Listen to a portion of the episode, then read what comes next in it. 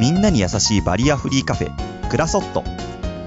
日本福祉大学が提供する地域コミュニティスペースとして小さなお子様からご高齢者様まで幅広い方にゆったりとくつろいでいただけ健康で幸せな暮らしを支えています。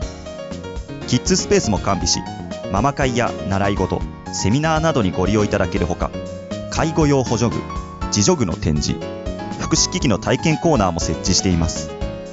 愛知県東海市。名鉄大田川駅すぐそば。お問い合わせは0562-38-6250まで。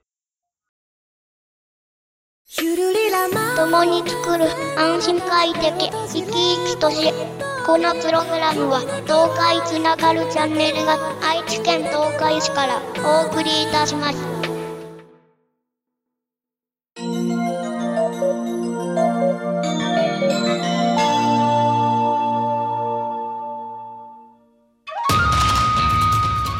ローカルヒーローでお国自慢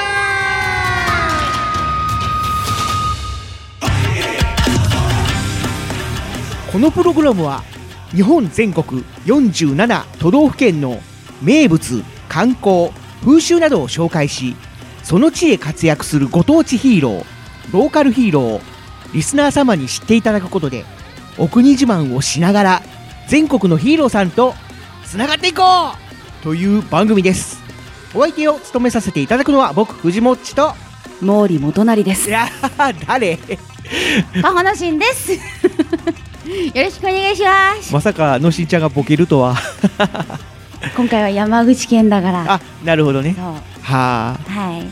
で今回特集の山口県にもね、うんスキー場があるみたい。ああるみたいね、なんだっあるみけたいで、と種がん？違う。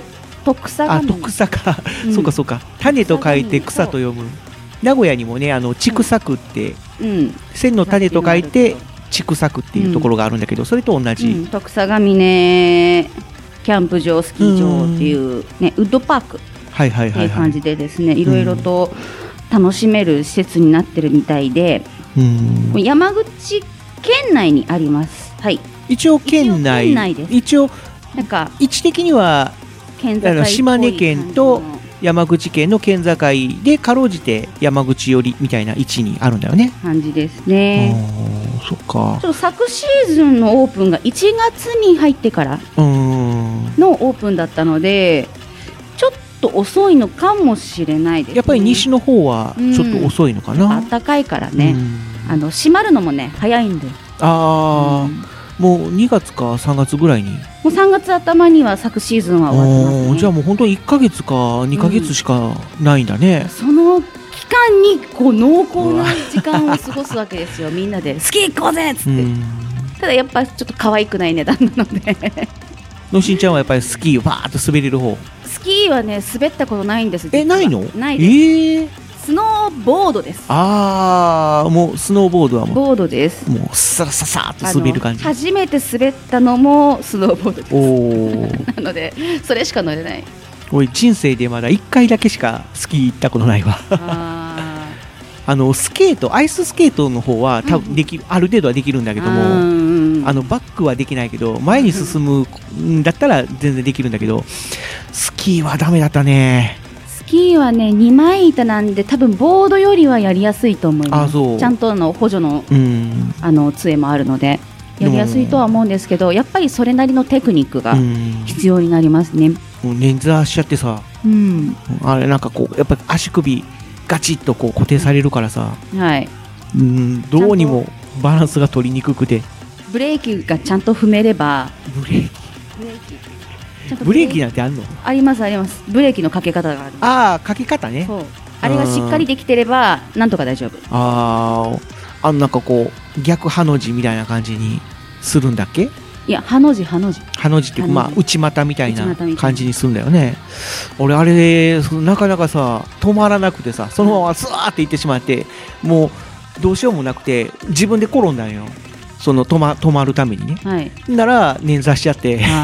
転び方が下手くそだったわけですね。あれもちゃんと転び方があるんです。あちゃんと講習を受けてから滑りに行くことを皆さんお勧めします。ーまあ、友達同士と行ったからさ。あー、うん。お友達同士だったら上手い人上手いお友達に教えてもらあう方がいいですね。あの今シーズンデビューしようとかまた来ようみたいな感じででもまだ初心者だしって思ってる人はゲレンデによってはその先生が常駐してることがあってあそのスクールの。うん。なのでそのスクールスキースクールスノーボードスクールの、えっと、レッスンをうん。受けるとその日のうちにある程度滑れるようになったりします。筋のいい人だと、うん。あでも本当に先生の教え方が上手なので大半の人はもうその日のうちに自分でブレーキかけながら滑れたりします。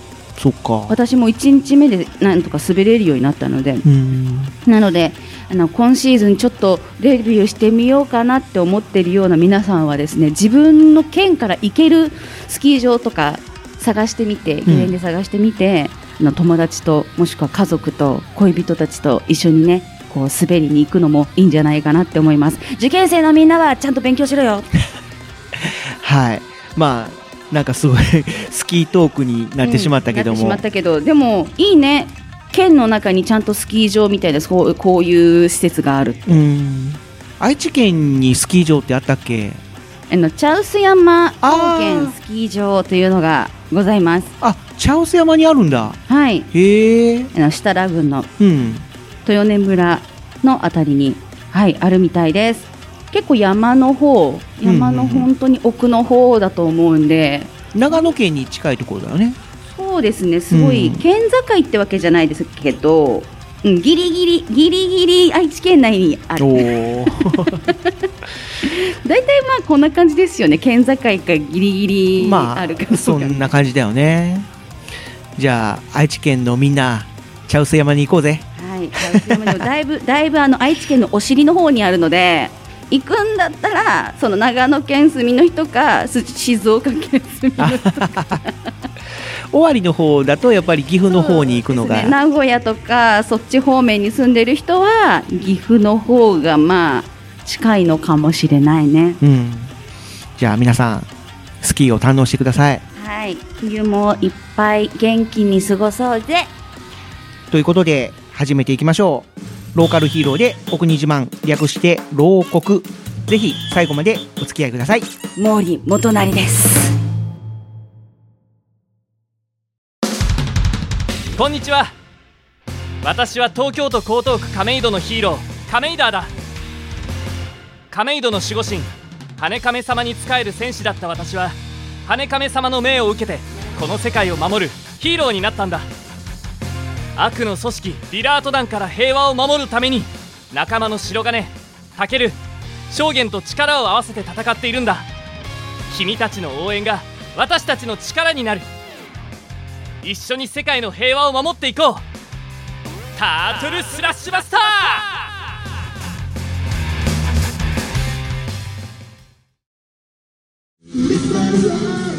東海つながるチャンネルをお聞きの皆さんこんにちは。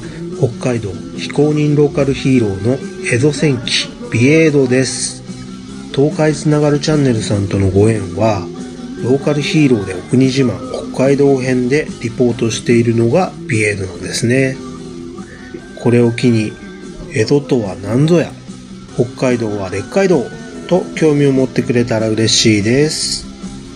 これからも応援よろしくお願いいたします。以上、北海道の現場から江戸戦記ビエードがお伝えしました。まったねー。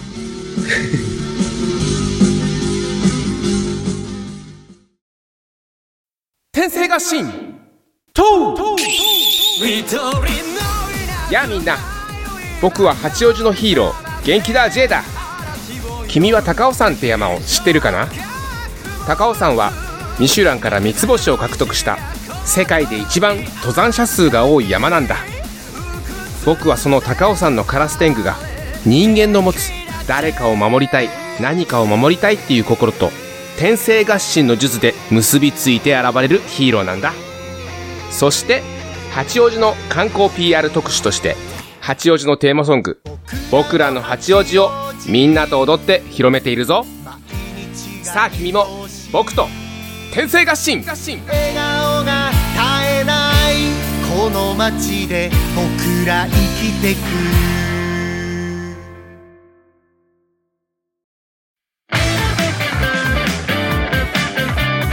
ローカルヒーローで、お国島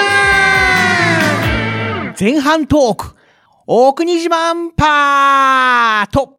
はい。ということで、今回は山口県山口県。を特集するんですけども、はい。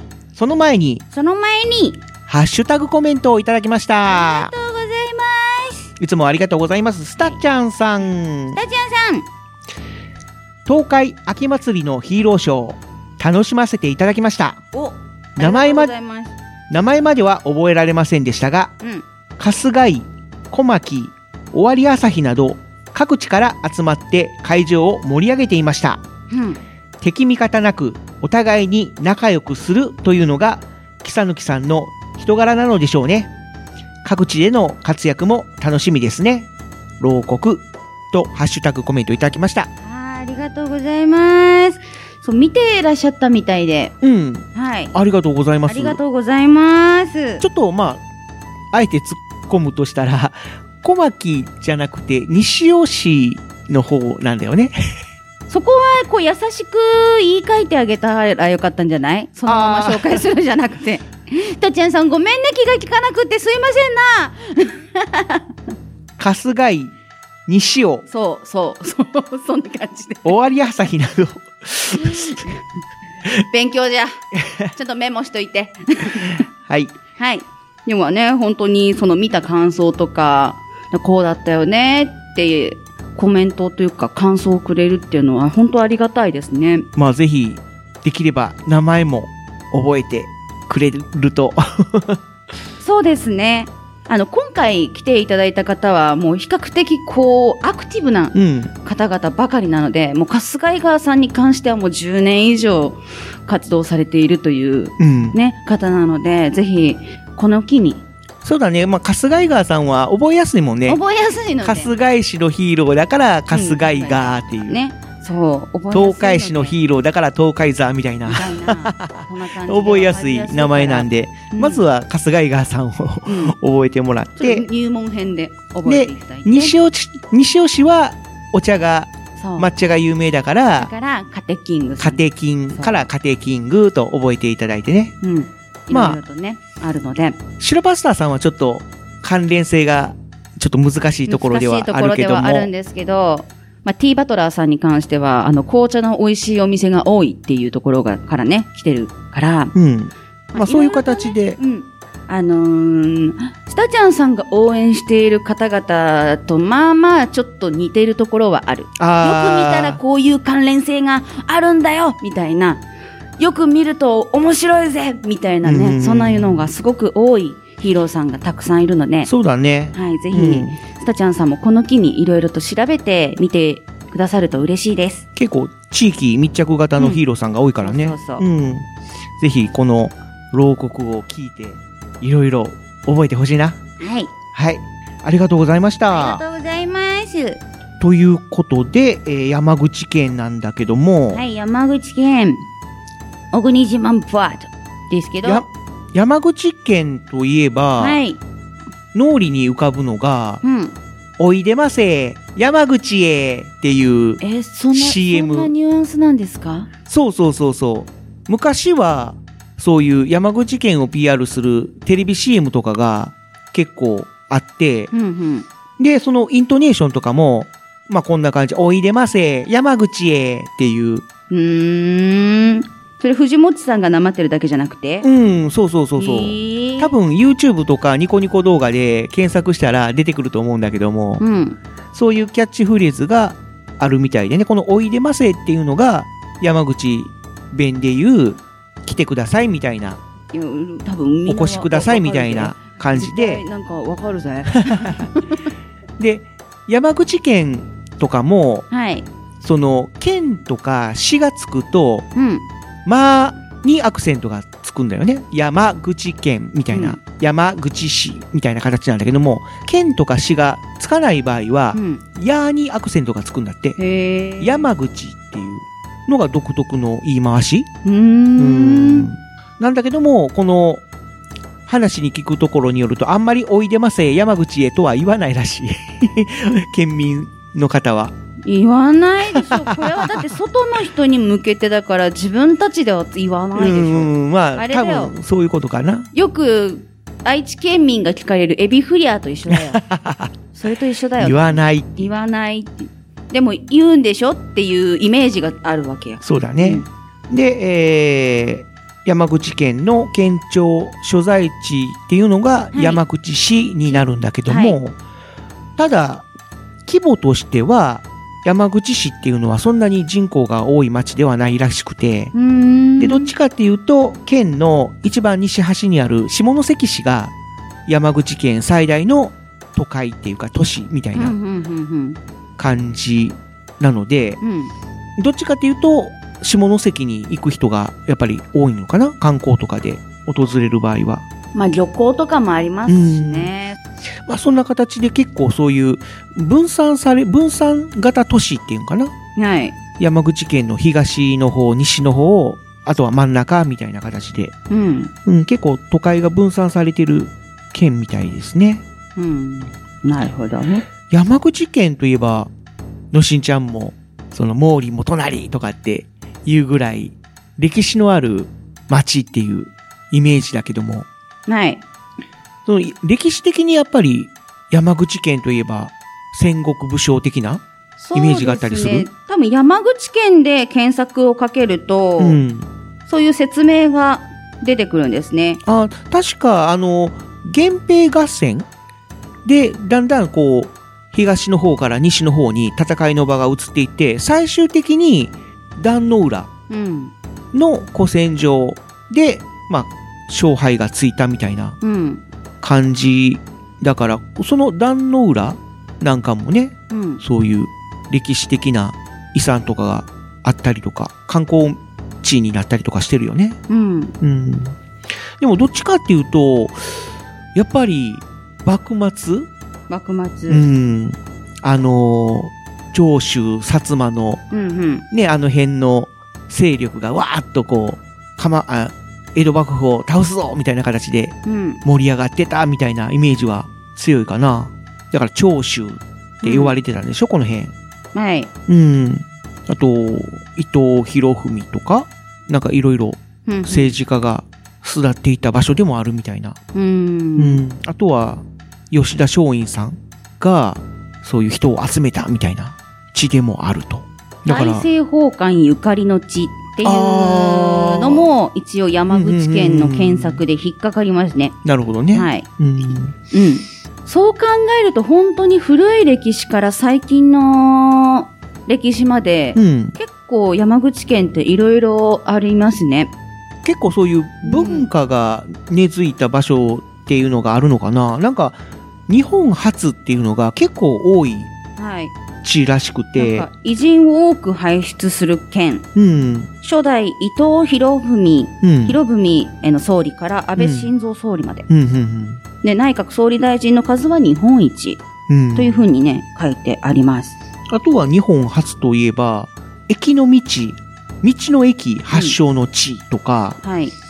エビの養殖発祥の地とか、あー。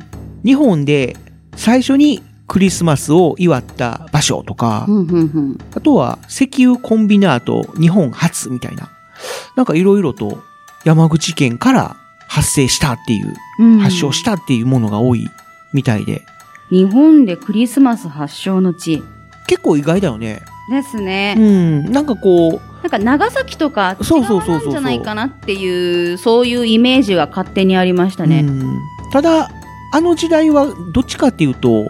なんだあのこう、た抑制されてたっていうかね、もうキリスト布教禁止みたいな感じだったけども、そこからちょっと緩和されて、で、まあ根付いていって、その、日本でもクリスマスパーティーみたいなのをやろうみたいなのを一番最初にやったのが山口県みたいな。いつ頃やり始めたんだろう？まあその辺はちょっと皆さん明治以降になったりするのかしら？検索してみてください。はい。まあそんな感じの山口県なんだけども、観光名所として、はい。よしんちゃん行ったことあるあ場所ってある、山口県はね、ないですね。あ、ないんだ。仕事で行ったけど、そんな、だって、観光できる時間ないし、みたいな。ああ、そっか。うん。現場行って終わって、さあ次の県行くぜみたいな感じだったから、俺は、なんかあの、昔、社会科見学で、はい。秋吉台はい。とか、秋吉戸？はい。あの、鍾乳洞？のところは行った記憶はある。う。うんん。その時だったかな、ひ広島の方にも行ったのかな原爆ドームとかも行って、それでぐるっと回ったのかなうん。うん。なんかそういう社会科見学みたいなので行った記憶はあるんだよね。うん。うん。まあこの秋吉台っていうのも、日本最大のカルスト台地っていうことで、はい。えー、まあ石灰岩？はい、石灰岩。うん、が、まあ、大量にあって、で、雨とかが降って、それが溶け出して、下に、地下にずっと流れていって、で、その下にある、その鍾乳洞、秋吉洞っていうところに、こう、つららみたいに、ずわーっとこう、だから上は、ゴツゴツした岩山みたいな感じになってて、下は鍾乳洞っていう、う。うんん観光地があったりとか。あとは、まあ、さっきも言った壇ノ浦の古戦場はい。とか、ちょっと離れたところに、宮本武蔵と佐々木小次郎が対決したというはい。巌流島。はい。まあ、正式には船島、船島っていうらしいんだけども、うん。まあ、そこがあったりとかね。あとはその吉田松陰さんが建てたと言われる松下村塾とか、はい。もう有名だよね。で、あと有名なのが、そうだね。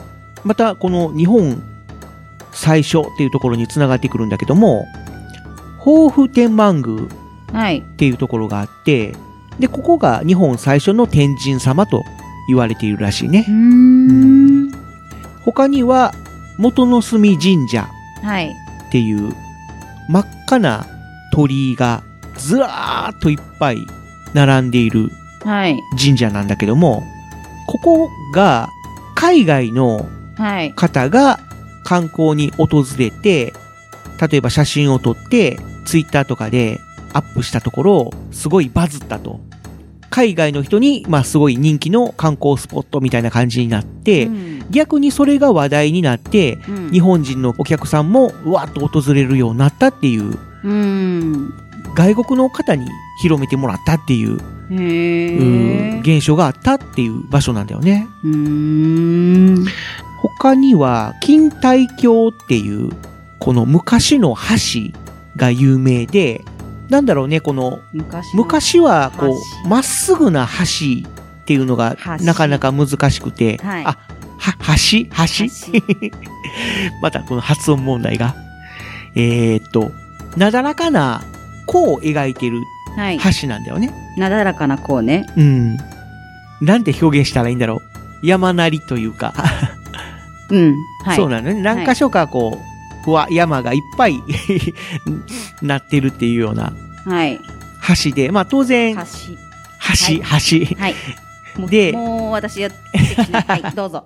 えー当然車は走れないから、はい人専用の橋なんだけども、うん。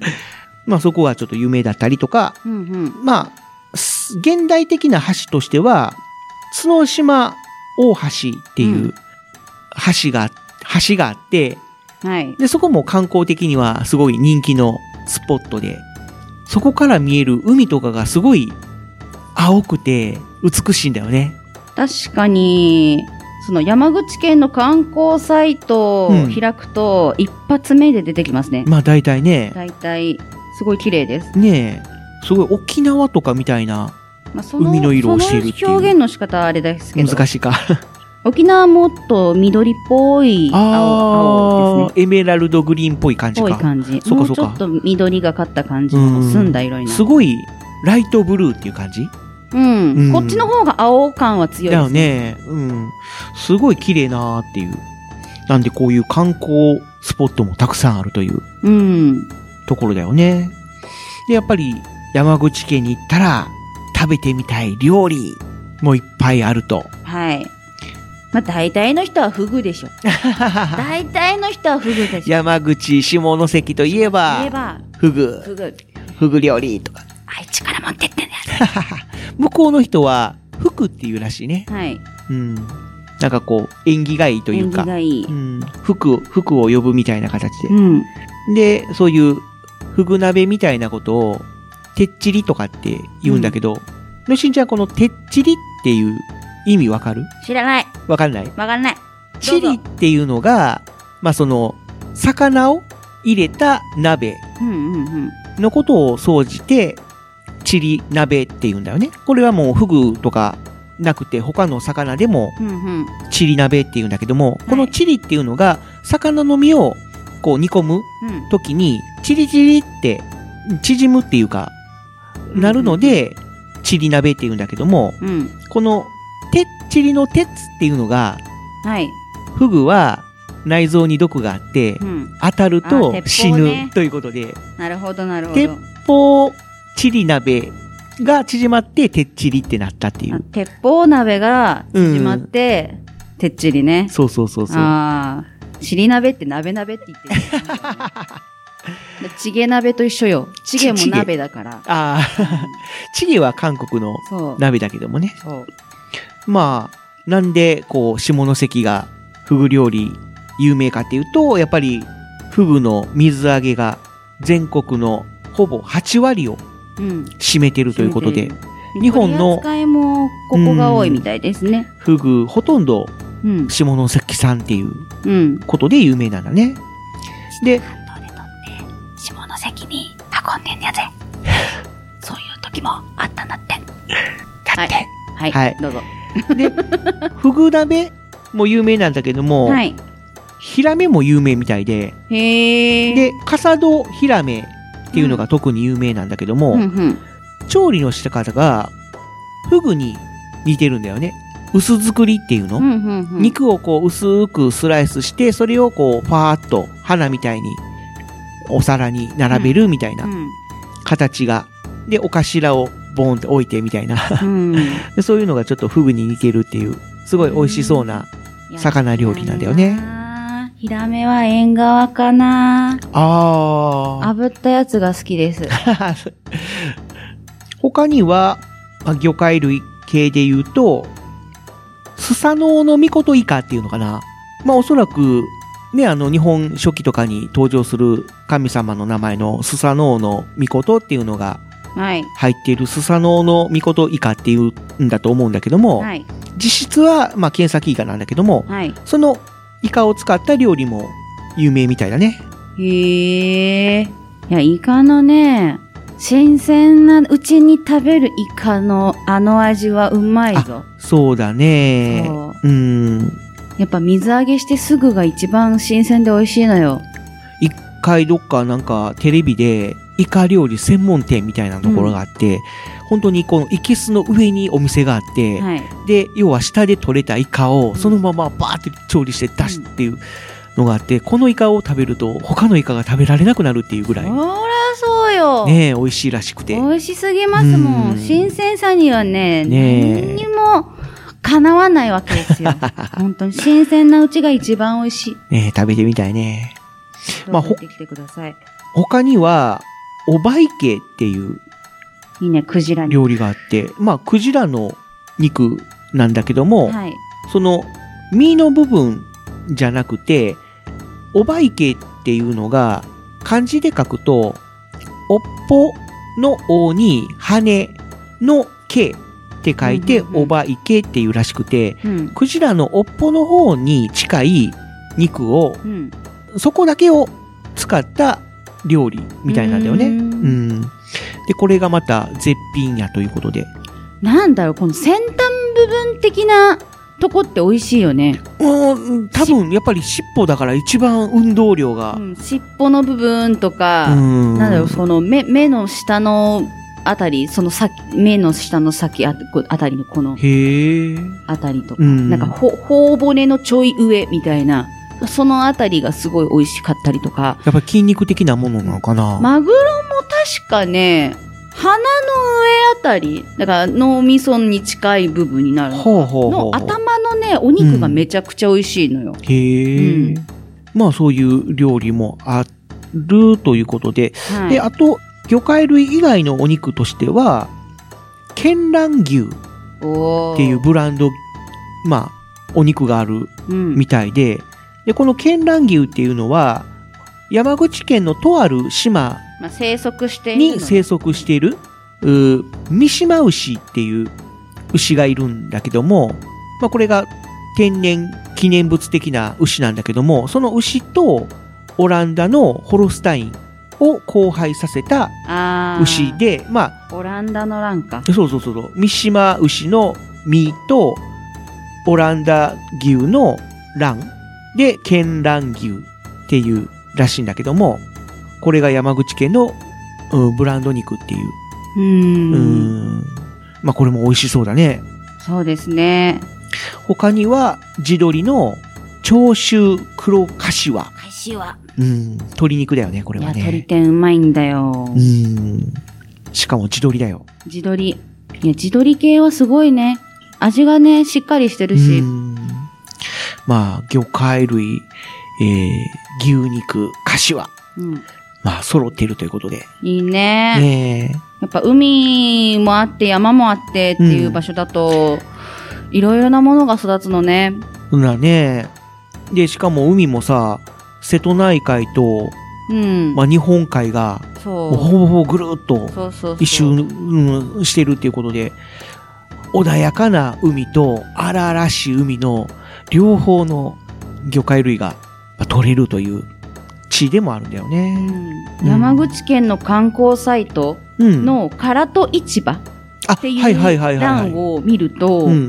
もうすごいんですよ。その唐戸市場、めっちゃ綺麗なのね。うん。建物が。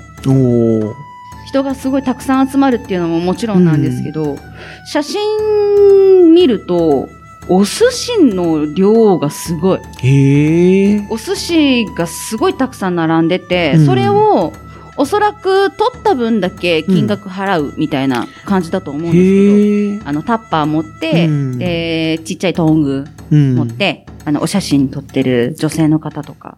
パンの、まあ専門店みたいなうんみたいな、そういうの寿司版みたいなところはある。へえ。いやでもなんて言うんだっけそういうの。バイキング？バイキングじゃないかバ。イキング、うーん、でもまあ、に、まあわかりやすく言うとそんな感じ。寿司バイキングみたいな感じか。はあ。で、そのお写真使われているやつで、うん本日の目玉商品、炙りトロおー、うまそいくらでしょうか？う。い、えー、炙りトロ、炙りトロ。一貫？一貫。一貫。一貫だと思う。炙りトロっていうぐらいだとやっぱり4、500円ぐらい？100円です。?100 円？はい。マジか？はい。安っその後ろ、大トロ大トロそれとも、それを踏まえていくらだと思います600円ぐらい？200円えです。えっていうぐらい、大トロでも200円なんか、し、身がしっかりしててすごく大きいですよ。なんか、すげえ。酢飯に、酢飯のあの大きさに対して、身が同じぐらいとか、そんなんじゃない。もう2倍ぐらいこう、ボーンってあるぐらいの、大きな、その身のの部分がああっての、この値段ですよ。すげえ。まあ、すね、寿司美味しくて安いっていうと、北陸とか北の方のイメージあるけど、うん。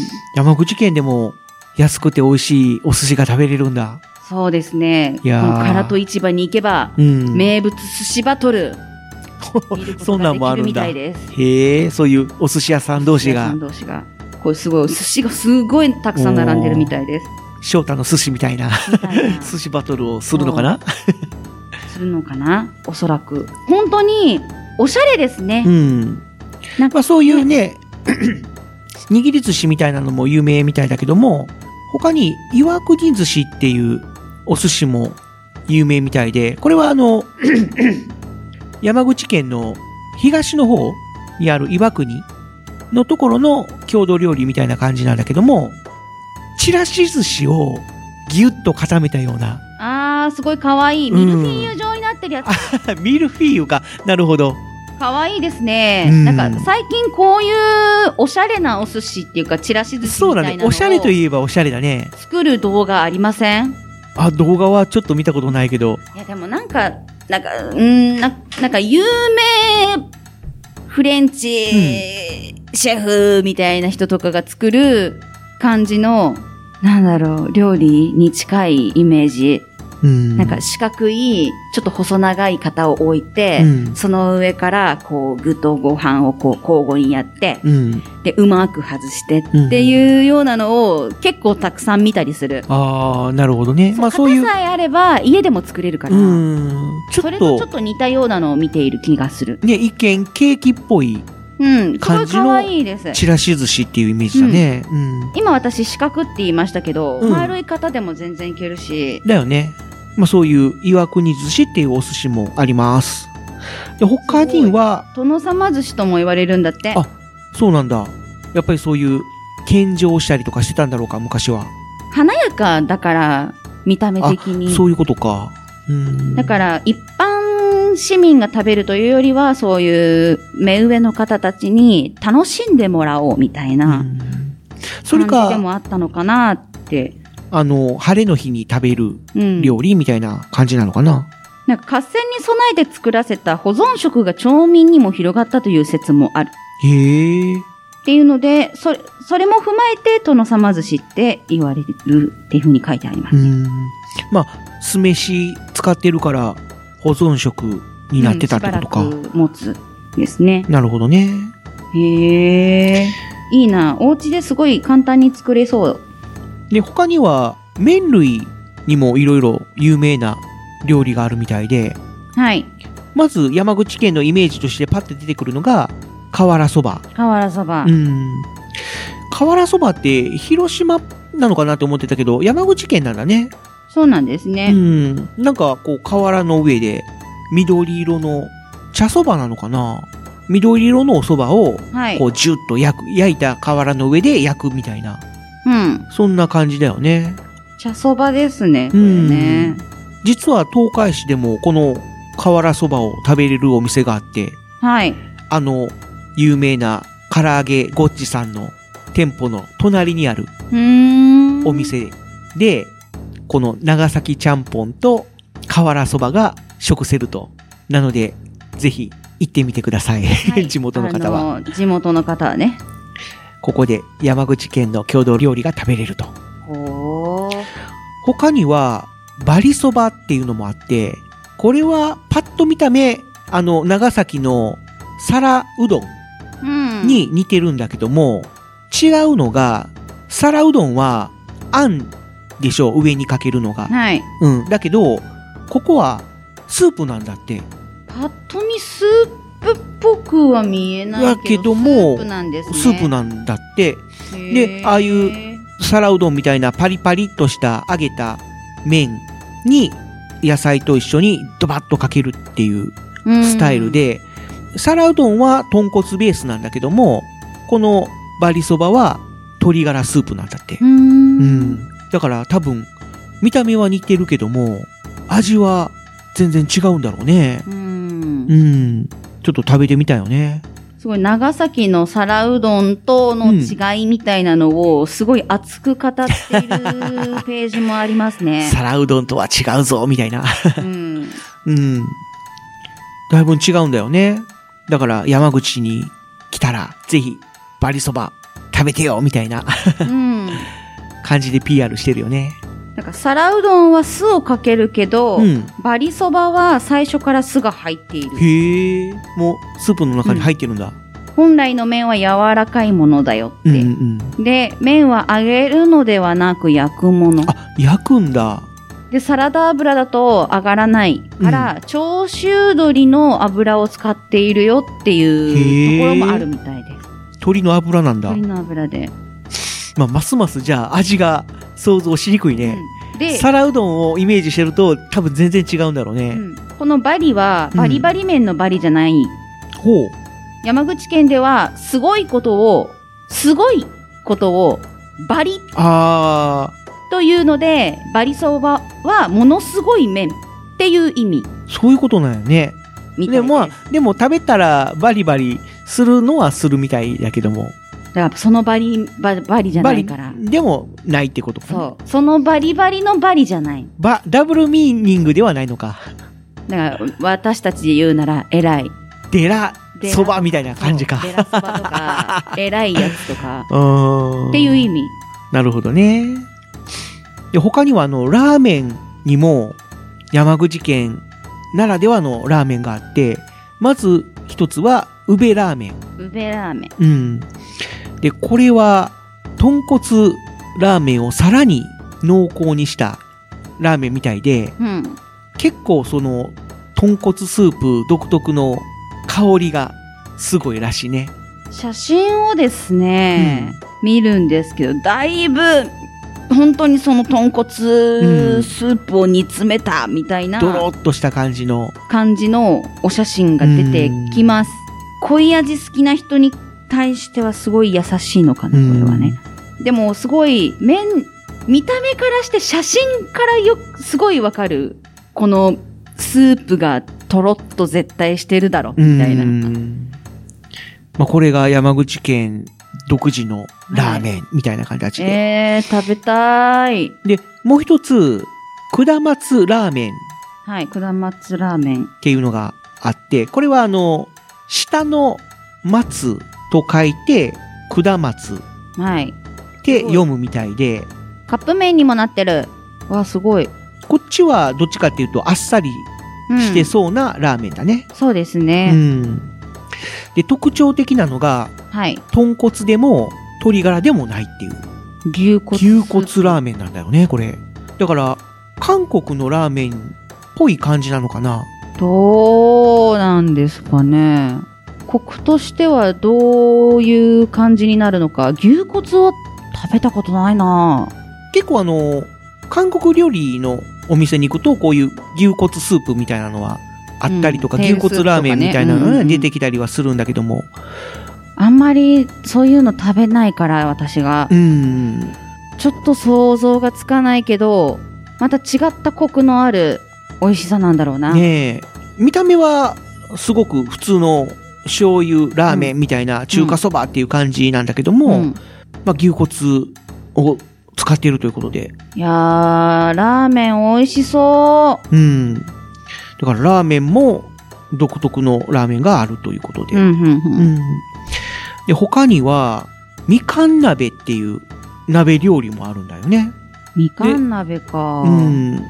その名の通り、みかんが入ってるお鍋なんだよ。うわ、皮ごといってる。そ 向いてない。う。ねえ、すごいでしょ何香りを移すみたいな感じなんですかね。いや、どうなんだろうね。香りとかは皮に全部あるから、うん基本的に。まあそういうのもあるんだろうか。なんか、でもそれだとほら、もう皮だけとかでも出るじゃん。風味は。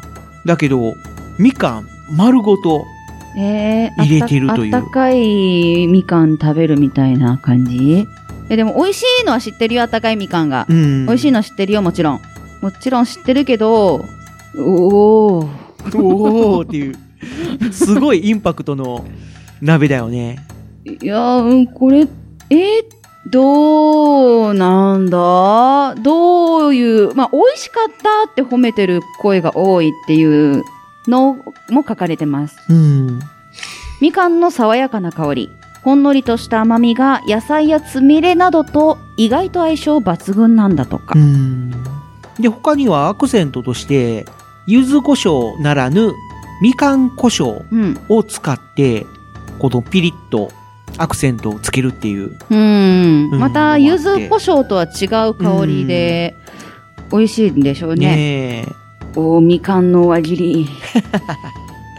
みかん鍋についての4つの定義が定められているそうです。え。うん。党内の料理人が中心となって立ち上げられた、周防大島鍋奉行会そうそうそうそう。その、使ってるみかんが、その、周防大島みかんっていううん。みかんを使っているっていうことらしいんだよね。うん。その1、焼きみかんが出汁の中に入っていること。ふんふんふんふん。この焼きみかんにはなんかこう、焼き印がうん。押されていることがあるよね。そう、あの、お写真とかでも、うん。あの、検索すると出てくるんですけど、焼き印が押されたみかんが、こう、鍋の中に入っている画像が結構ヒットします。ね。えー JA 山口大島とうん広島環境保険協会の厳しい審査をクリアしたみかんだけが鍋の素材として認められる。んもうすごいもう いろんなもんをくぐり抜けたみかんじゃないと、うんみかん鍋に適していないということですね。ブランドみかんだよね。そうですね、ブランドみかんですね。すごい。鍋専用のみかんなのかな。じゃないですかね。そのままでももちろん美味しいけど、うん。鍋にももちろんすごい使えますよ、これは。だからぜひ鍋に使ってね、みたいな。ねで、その2、地魚つみれを入れること。ね、周防大島の周りで採れた地魚に、うんみかんの皮も混ぜて作ります。うんうん魚独特の臭みが抑えられて、ふんわりとみかんの爽やかな香りを楽しむことができます。うん。まあ、ここにもみかんが出てくるわけですね。ねで、その3、うん。みかん胡椒と青唐辛子が入っていること。ピリッと大人の味に仕上げるアクセントです。うんでつみれにも調味料にもみかんを盛り込むなんて、みかんのな、えみかん鍋の名に恥じぬ徹底ぶりです。うん。みかん胡椒のパッケージかわいいな。おー。なんか1000円からって書いてあったりしますね。うん。いいですね。その4、みかん雑炊で締めること。あー。やっぱり最後は雑炊か。はい。4つ目、えー、4つ目は、卵の白身をふわふわのメレンゲになるまで泡立てて作るみかん雑炊で締めること。残った出汁に白ご飯を入れ、ふわふわのメレンゲを乗せます。うん。さらに、溶いた黄身を回しかけましょう。あ、先にメレンゲを入れてから黄身を入れるのか。で、その上からネギをこう入れれば、うんまあ大きなみかん。いやー。すげえ、あ、オムレツっていう表現が正しいかどうかわかんないんだけども、ま鍋いっぱいあ、に、なんだろうね、そういう、なんだろう、表、見た目的に、うん。この載せてあるお写真の見た目的に言えば、鍋から取り出せなくなった巨大なみかんです。はい。なんだろうね、この白いメレンメゲレンゲのあの、にいい具合のちょっとボコボコ感が、うんうんうん。あの、後からかけた黄身の色がね、んもう本当にみかん色なんですよ。ああ、ね、こう、白と黄色が混ざり合ってなくて、こう、分かれてるっていう感じが。そのボコボコの感のうんいい具合に残ってるその上から、あの、彩りと薬味のネギがこう、ポンって置いてあると、うん本当にみかんっぽいです。すごいね、こ本当に。ネギがみかんのヘタになってるんだろうね。最初から最後までもう、味からみか、あの、なんだ、見た目から全部みかんなのね。うんいやー、すごいな。よ、この4箇条すごいな。すごいね。徹底してますね。ねいや、でもこれ絶対美味しいでしょ。うん。いやーそれはなんかすごいみかんを生かした素晴らしい。うん。ただやっぱり、あの、みかん丸ごとボンはちょっと、おおってな ちょっとインパクトあるねりま。すね。みかん丸ごとっていうつながりで、もう一つあの、夏みかん丸漬けっていう夏のもあって、これはどっちかっていうとスイーツ。丸漬け、うん何？砂糖漬けみたいな？そうそうそうそうそう。甘い蜜に丸漬けしてるっていう。で、それをちょっと乾燥っていうかね、こう乾いたらパリパリってなってるっていう。かわいい見た目ですこと。うんああ、これはいいですね。ただ、すごい甘そねえ。ただ、夏みかんだから、おそらく中はちょっと酸味のあるう。うん。感じなんだろうけども、表面が甘くて、多分皮ごと食べるんだろうね。この夏みかん丸漬けの作り方というのが出てきましたね。なる、えーっと、あ、すごい、クックパッドでうん作り方載ってるすごい、そんなんもあるんだ。みたいです。うん。萩のメーカー夏みかんの丸漬け風ほにゃらら。うん。すごい。砂糖、夏みかんの重量の半分。すげえ。白あん、棒寒天。うん。取り出した実を絞った汁。とか砂糖みたいな。グラニュー糖とか。まあ、一旦中身出して、うん。からの、まあそういう処理があってっていう。あ、でもすごい作り、作るの大変だ。なんか、煮ては冷ましを何度かして2日ほどかけて煮る。ええそんなにかけるんだ。でか、皮をうん。食べれるようにするまで、だいぶ下処理が必要って感じですね。あやっぱマーマーレードもそうあ、はいはいはいはい。そう、ああいうイメージね。ああいうイメージじゃあやっぱり家庭で作れんこともないけどだも、けど、やっぱり、まあお店おで店の方が、作ったやつを買って食べるみたいな。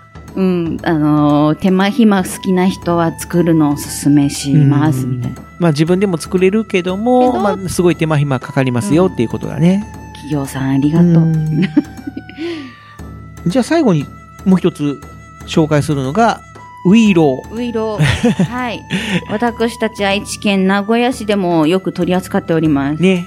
まあ愛知県メーカさんとか、トラヤのウイローさんは、うんトラヤさんはどこだ、一応なんかトラヤのウイローとかもね、結構名古屋あたりでも買えるんだけど。ー。ねえ。まあ、名古屋のウイローは、まあ米粉を使った、はい。ね、弾力のあるもちっとしたウイローなんだけども、この山口県のウイローは、わらび粉を使ってるみたいだね。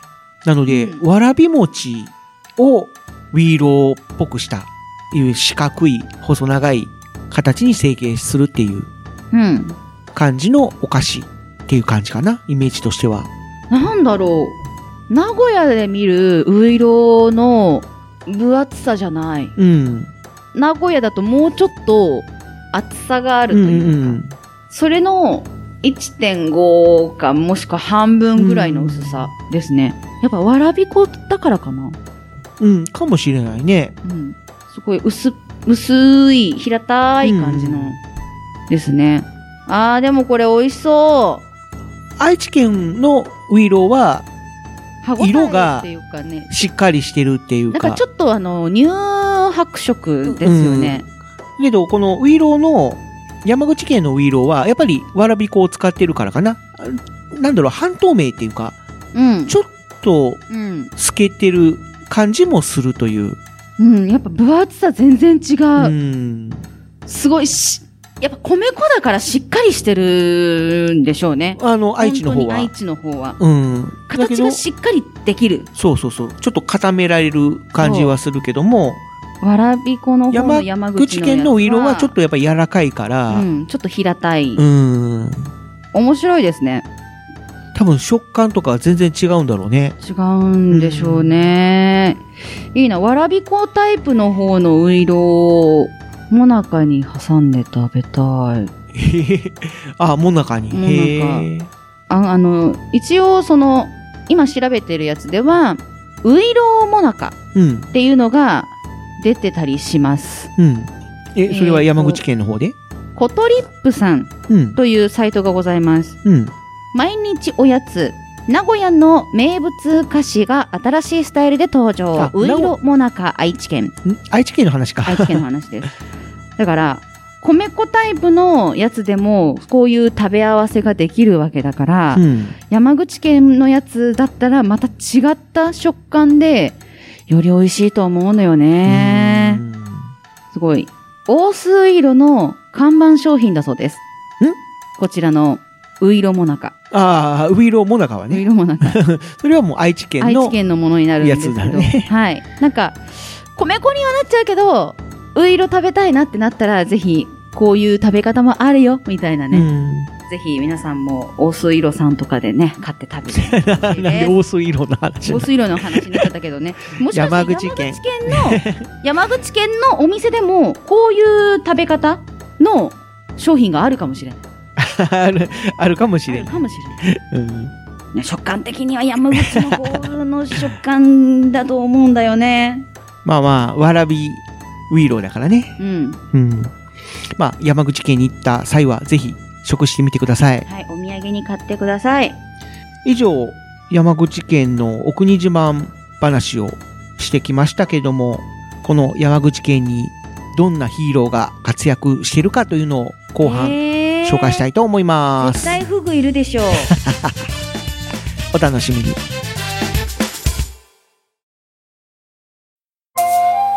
やあみんな。俺は兵庫県新陽船長のヒーロー、無限戦士イムライザー。夢の源泉の侍と書いて無限戦士だ。湯村温泉は1000年以上の昔に発見された高騰で98度の高温泉が毎分470リットルも築けている日本屈指の名湯なんだぜ。疲れたなと思ったそこの君、ぜひ湯村温泉に来てほしい。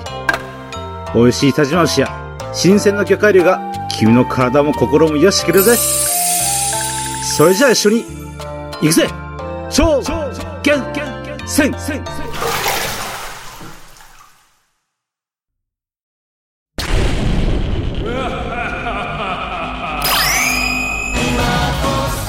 俺は秋田県横手市のご当地ヒーロー正気神シャイニンガーだ。悪の組織ダークアーミーから横手の街の笑顔と平和を守っている。もしダークアーミーを見つけたらいつでも俺を呼んでくれ。俺の自慢の武器シャイニングソードといぶりがっこん棒でダークアーミーたちをやっつけるぜ。横手の笑顔と平和は俺が守る。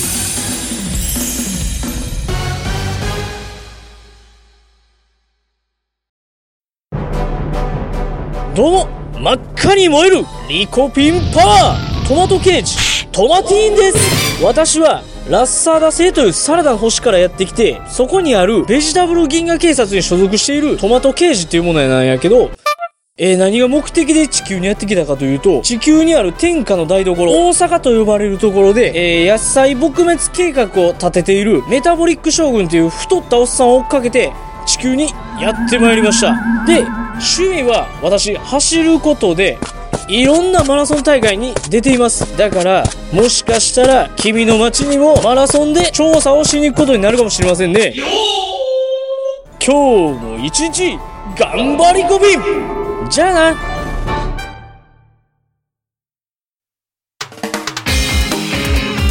ローカルヒーローでお国自慢後半トークはローカルヒーローパートはい。はい。ということで、山口県のローカルヒーロー、うん。紹介していきたいと思いますけれども、まず、最初に紹介するのは、清流光人、白蛇王。いやーこれいろんなとこで見るんですよ、白蛇王さ。うんん。まあ、最近ね、全国的に活動してて、はい。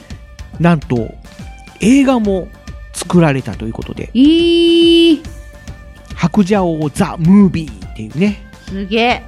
かなり本格的に活動しているヒーローさんなんだけども、うんうんうん。かつては、あの、テレビくんにもはい紹介されたこともある。あーあの、そのローカルヒーロー特集みたいなそうね、か47都道府県のはい。ローカルヒーローみたいなのを、児童雑誌のテレビくんの中で、他のあの仮面ライダーとかウルトラマンとかうんスーパー戦隊と一緒に紹介されたという。うん。なんか、2022年のローカルヒーロー祭りにも出てらっしゃるみたいですね。あそうだね、今年もうん出たし、それ以前にも何回かやっぱり出てるし、で、他の地域のコラボイベントとかにも、まあ、お呼ばれされたりとかしてね。そうですね。いろいろそのお写真撮って、うんこう載せてらっしゃる方の SNS とかをこうチェックしてらっしゃるみたいで、うん。ツイッターだとそのツイートをリツイートとか、それに関してのコメントみたいなのを載せてらっしゃいますね。この白蛇王は昔山口県を襲った鬼を倒した白蛇神まあ白蛇の神様。はい。必殺技は白蛇放流硬派。おがこれはパンチ技で白蛇爆流先行キック。うん。っていうのがキック技っていう。へねえこう某ライダーみたいにうん。パンチとキックで戦うみたいな。まあそこには蛇神様が宿っているため、うん。そのパンチとキックの威力は凄まじいということかな。だろうね白蛇ってやっぱり、いろんな人をなんかこう、構ったりしますよね。構う？構う。なんかさ、蛇、かわいい、蛇飼ってます、みたいな人とかって、大体なんかちょっと色の白っぽい子を選んでらっしゃる方とか多いイメージ。勝手なイメージでごめんね。まあでもちょっとやっぱりの薄い子。なんか、蛇よく見ると目がすごくこうクリクリしてて澄んだ目で顔とても可愛いみたいな、うん。やっぱり白い蛇っていうのは、ね縁起のいいり縁起のいいというか、神々しい感じがうん。するのかな。この山口県のこの岩国の方を中心に活動しているっていうことで、はい。えー、岩国市観光大使うん。にも任命されているという。うん。白蛇王さん。まあ、やっぱり人気もあるヒーローさんで、結構全国的にも不安が多いという。ですね、うん。まあ今週末この収録している11月の23日ですようん。での今週末26日27日土日？土日、うんで岩国の白蛇文化財指定50周年記念うんうんうん。白蛇金運祭りにてヒーローショーとあとはキャラクター交流という感じでですね、あの出演されています。なるほど。まあ、この、ね、岩国の白蛇っていうのは、多分、伝統的なものだと思うんで、もし気になる方は、この岩国の白蛇っていうのも検索してみてください。はい。もうお時間ある方だったら2日間あるし、行ってみてもいいんじゃないかなって現地に。ね、うん。山口県観光も含めて、うん会いに行ってみてはいかがでしょうか？はい。いや、それにしてもやっぱりそのさっき、その全国にファンがすごいたくさんいるって言言ってたじゃないですか。うん。絵が描ける方がすごく多くて、うん。素敵なイラストを描いてうん。載せてらっしゃる方、とっても多いです、ファンの方で。うん。だから、そういうファンアートっていうね、もうこうん、の、ファンアートすごく多いですね。うんなんだろう、同人誌みたいな形で結構そういういろんな人が、うん。まあ、イラストとかね、そういうのを書いて、ツイッターとか、はい。SNS とかでアップして、でハッシュタグつけてみたいな形でさ。はい。やってらっしゃいますね。うんねえこう、やっぱり人気のあるヒーローさんっていうのはそういう風に、うん。ファンの方が盛り上げてくれるからさ、ですね。ねえ、こう、北海道のカントさんあ、関東さんもね、はい、とだいぶ交流があるっぽくてうん。なんかハッシュタグにも「患者を」っていうハッシュタグがあるみたいです。関東さんとと白蛇王さんで患患者王。何それカップリング？いや違うと思います まあ違うんだろうけども。違うと思うけどまあ大体そのカントさんと白蛇王さんが同じステージもしくは同じイベントに来るっていう時にうん。使ったりされてるのかなって思います。まあ、あと同じそのステージだからスペシャルコラボショーみたいなのをうん。そのカントさんとあの白蛇王さんがうん。やってらっしゃるっていうのもあって DVD がうん。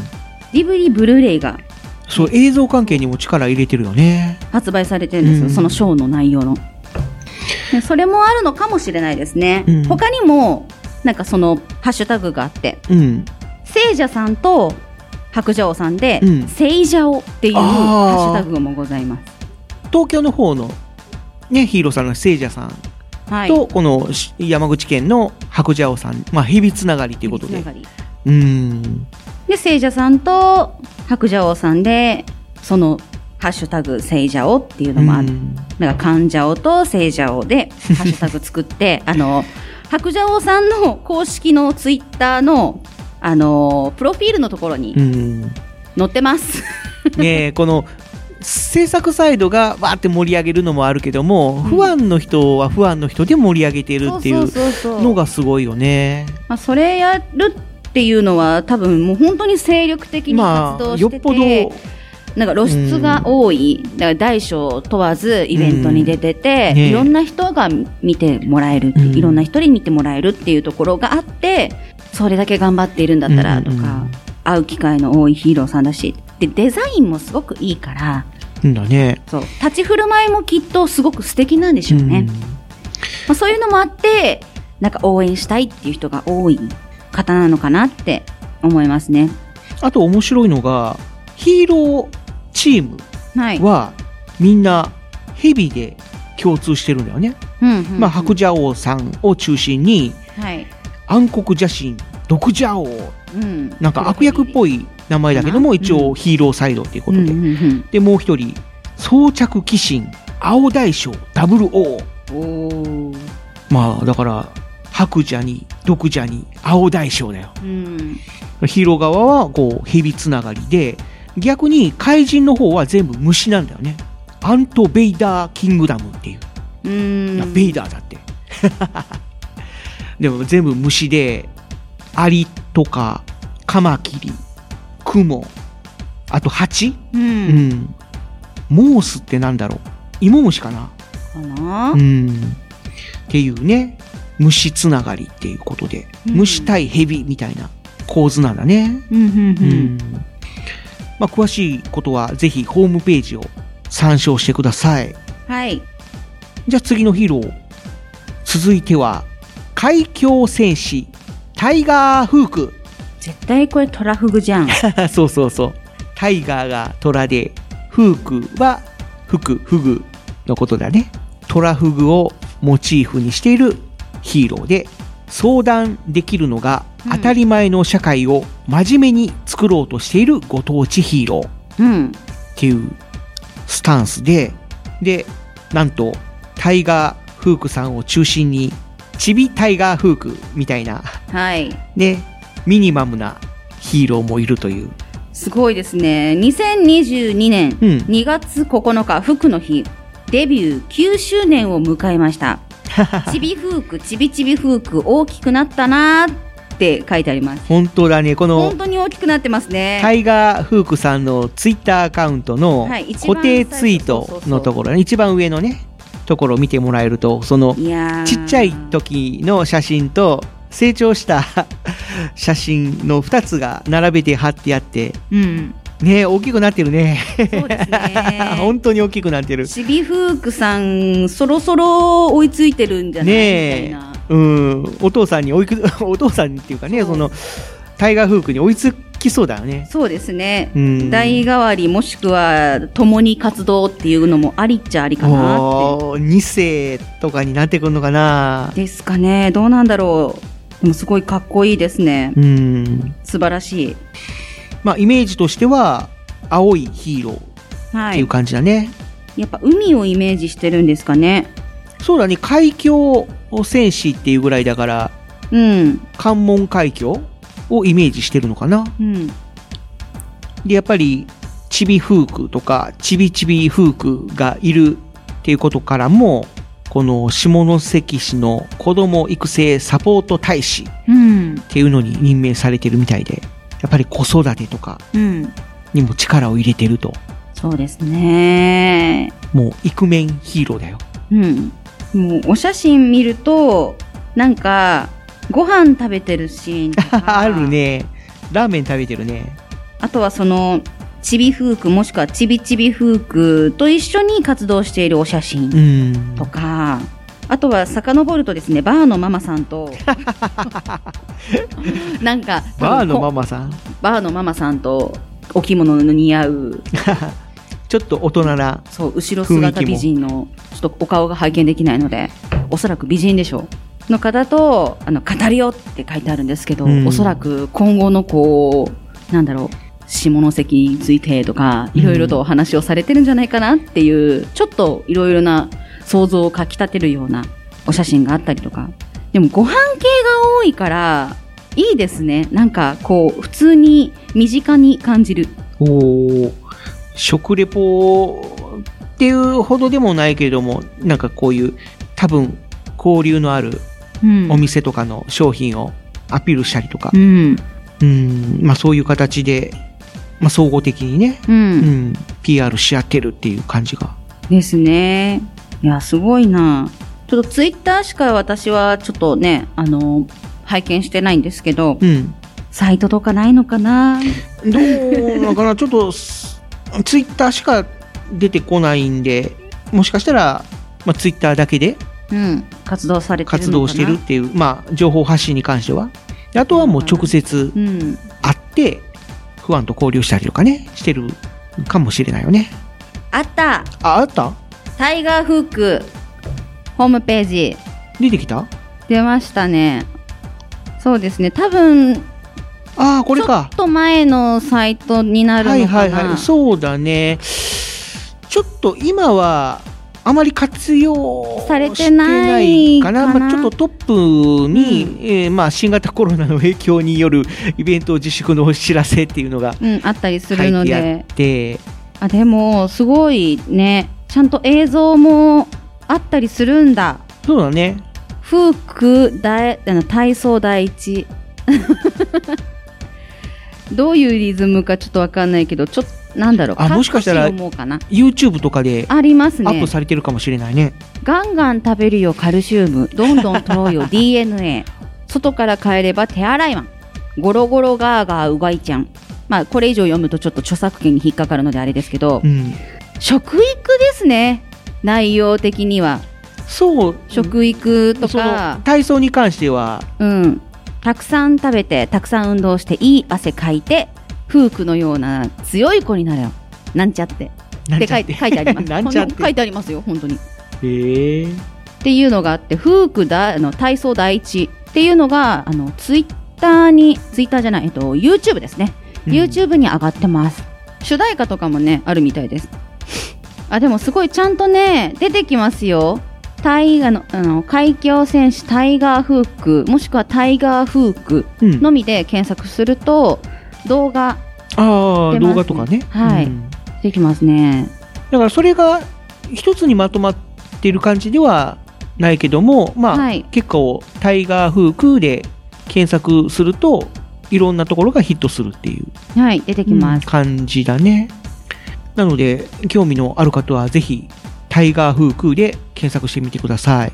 はい。すごいいろいろな情報がうん。集まってますので、よろしくお願いします。はいじゃあ、続いてのヒーロー行きましょうか。続いては、音楽戦士ビート。ビートうん。これは音楽戦士っていうぐらいだから、わあツイッ音楽を。ターのヘッダーバラだ こっちは真っ赤なヒーロー。真っ赤ですねということで何？そのハートを震わせるみたいな感じの 情熱的な感じなんですかね赤い炎で身をまとい、熱いビートを胸に秘め、太陽とバラを愛する赤いヒーロー。音楽戦士ビートっていう、情熱みたいな。情熱のバラ、赤いバラっていう、すご。ツイッターのトップにもね、この赤いバラが。でもすごい可愛い写真載せてる。なんかちっちゃいロボットに乗ってる、うん。だからなんだろう、この白蛇王さんが白、タイガーフーグさんが青、で、ビートさんが赤っていううね、ん。うん、すごいカラフルな、いいですね。う、ん、ヒーローさんで、この3人のヒーローさんに共通してるのが、やっぱり口があるっていう、うん。うん、共通点があるね。そこ？そこって、そこ？って言われるとあれだけども。デザイン面の共通点？もっと違うとこの共通点が知りたかったわ違うところの共通点、なんかあるそれ調べるのまあ、他の共通点としてはやっぱりヒーローっぽい見た目っていう。ヒーローですまあそうなんだけど、絶対カットされるぜ。いやでもすごいですね。なんだろうこの写真と紹介文のギャップは。でツイートが、うん。その可愛い写真が載ってるツイートのやつが11月の頭。うん。のツイートなんですけど今日から11月今月もラブピーススマイルで頑張ろうってのしんちゃんのその声で読むとせや、可愛くなるけれどもさ。だってあのニコニコの顔文字とバラとキラキラだからなんかそれっぽく見えるのよしかも、写真を見るとなんか遊具に載ってるよね。そうなんですよだだからそれっぽく聞こえるっていうか まあ本当はお子さんが乗る遊具なんだろうけども、うん そこにあの、でっかい体のヒーローが乗っているという。ちゃんと乗ってる人も色で合わせてるんですよあ、本当だね。うん赤い遊具にはビートさんが乗ってるし。でうん白い方が石灰ガーさんというヒーローさんがですね石灰川さんは北九州のヒーローさんかな？な？うん。は乗ってらっしゃって色合わせですごいねえ。可愛らしい偶然なのかな？いや多分ちゃんと合わせたんだと思いますよ。いや、っていうかその遊具があさ、遊具うん。遊具は多分偶然だと思う。この色の遊具があるっていうのが、うん、だってもうパッと見これガンダムじゃん。いやいや、ガンダムではないだろうけども。違うけど。なんだろうね、このオリジナルのデザインなのかな？なんだろうガンダム好きな人にとってはすごく怒られる案件なんだけど あの女性がすごい色とかものをくすごい判別できるのと同じように、うん。ガンダム好きな人にとってはガンダムめちゃめちゃ判別できるみたいなうん、なんかよくわかんないけど。だから私はガンダムはガンダムなのよ。ガンダムはガンダムでどういうこと？ガンダムはガンダムだから種類を言われてもいやガンダムじゃんってああ、要は、白ければ何でもガンダムになっちゃうってこと？うんぽく見えれば ガンダムじゃんってなっちゃうんだけど実はそうじゃないみたいな。まあね、なんかこう、可愛い写真もあるけども、やっぱりでも、音楽とか、やってそうで、まあこの辺はおそらく YouTube なんだろうね。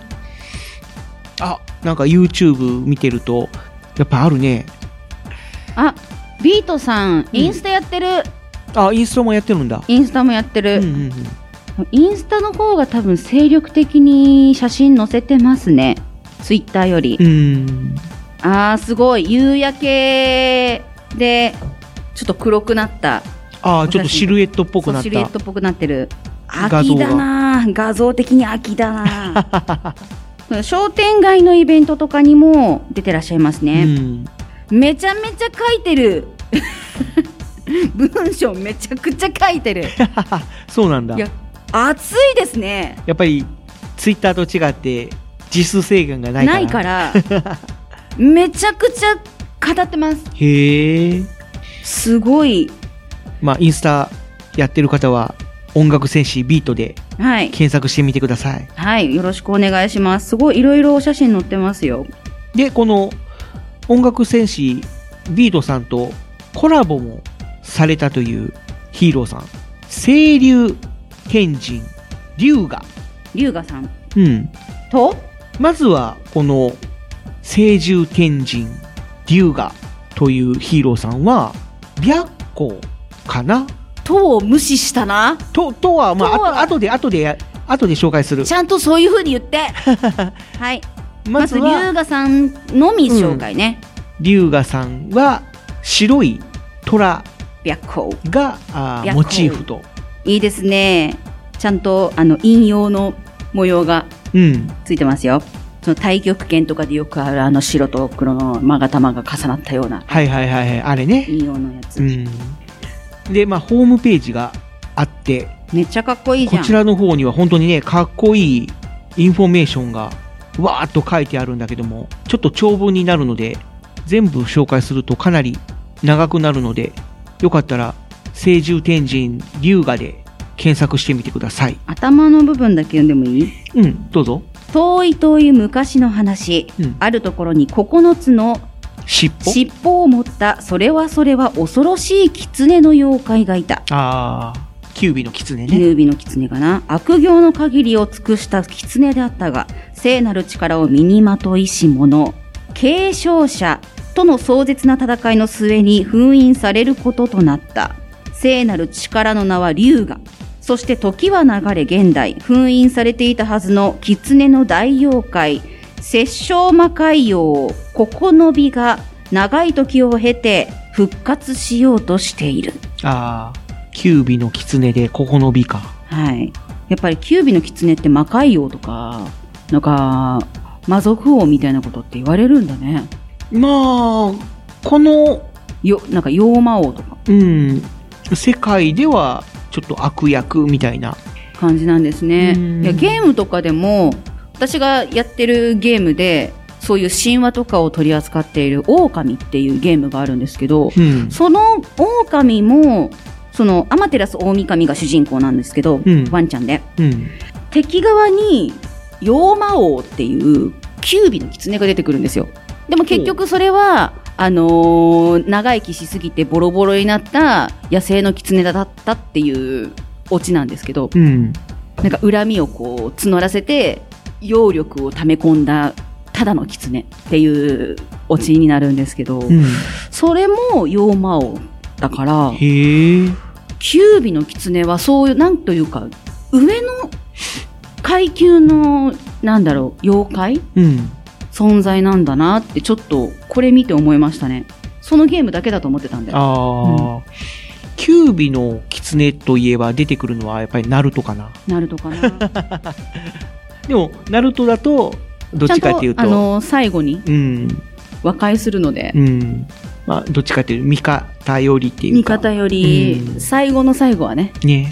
結局はその人間とのこのすれ違いみたいな部分もあるから、いやーこのストーリーはちょっとグッときますねねなんかそういう妖怪系に興味のある人とか、あと指針うん。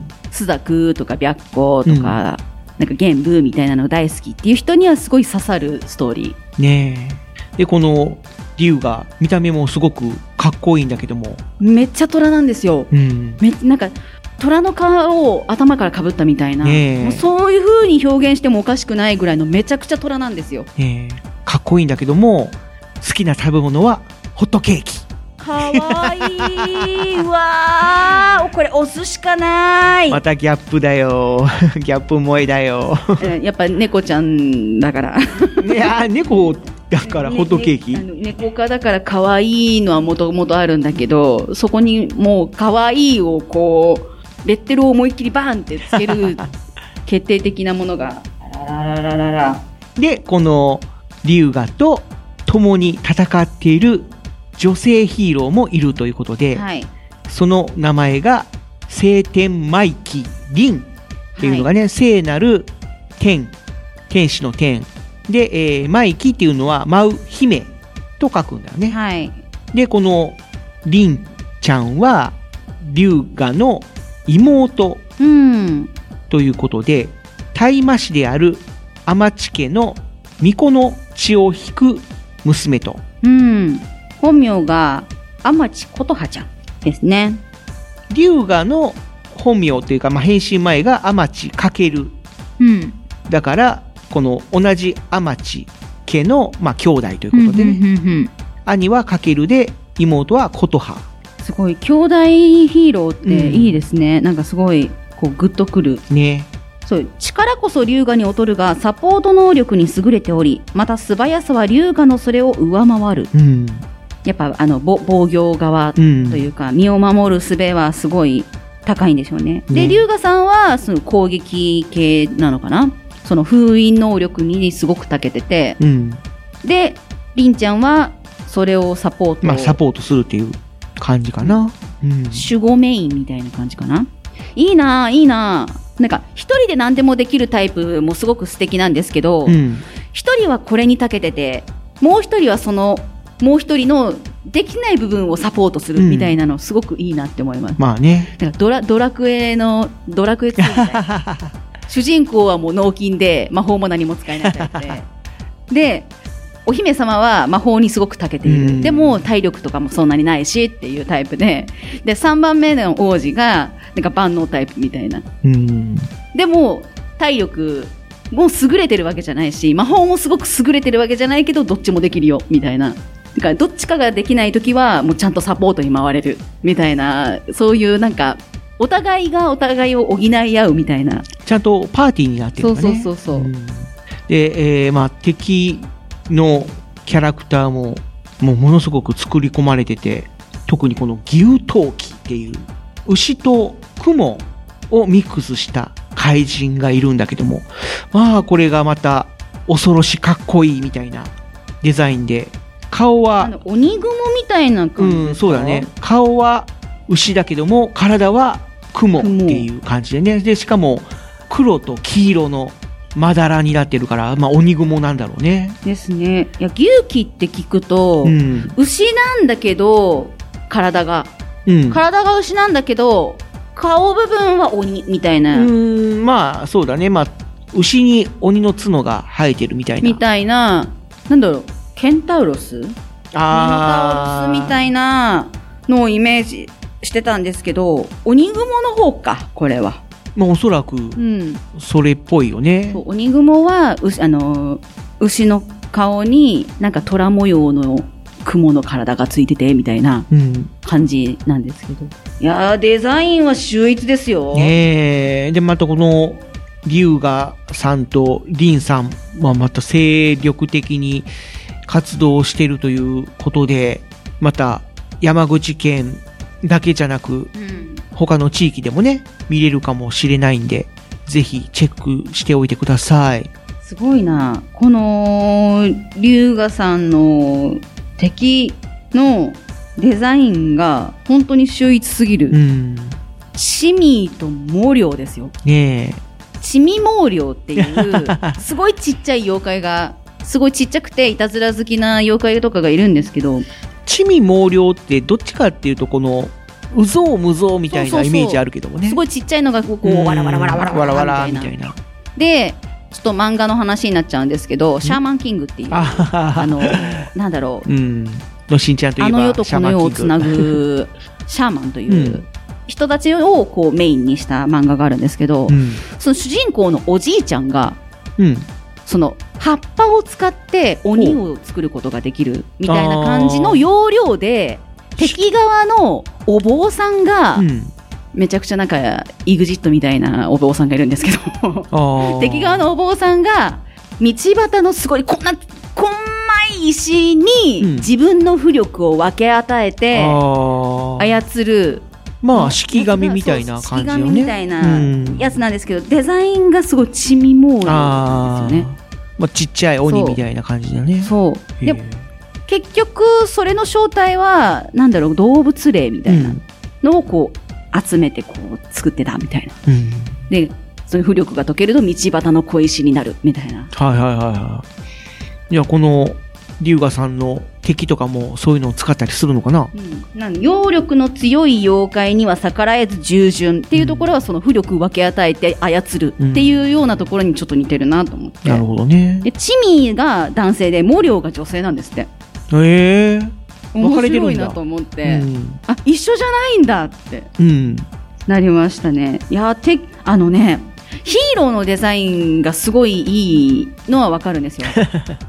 敵のデザインが秀逸なところって、あなんか、大手さんのイメージありません？ーまあ、うん。とにかくデザインもしっかりしてるし、そのデザイン通りの、そういうの、衣装とかを作ろうと思ったら、やっぱりそれなりの、うん。ね、やっぱりまあ、、技術なり、うんまあ、いやらしい話、チャリンもあるわけですよ。ねでも、ねそれでも、それを形にしてう、ん実現できるっていうのはすごいなと思います。作る時点って、やっぱりこう、その人のデザイン力が必要になるじゃないですか。ね想像力とか。うんなんかそういうのが、優れてる方がいるんだっていうのが、ぜひチェックしてみてください。ね公式サイト見るとすごく面白いので、うんぜひ皆さんチェックしてね。では、最後にご紹介するのが、ユーグレイト。ユーグレイトさん。胸に輝く U の文字。登れ rising。ユーグレイトっていうことで、あ、ユーって、あの、自由の U に宇宙のうの方か。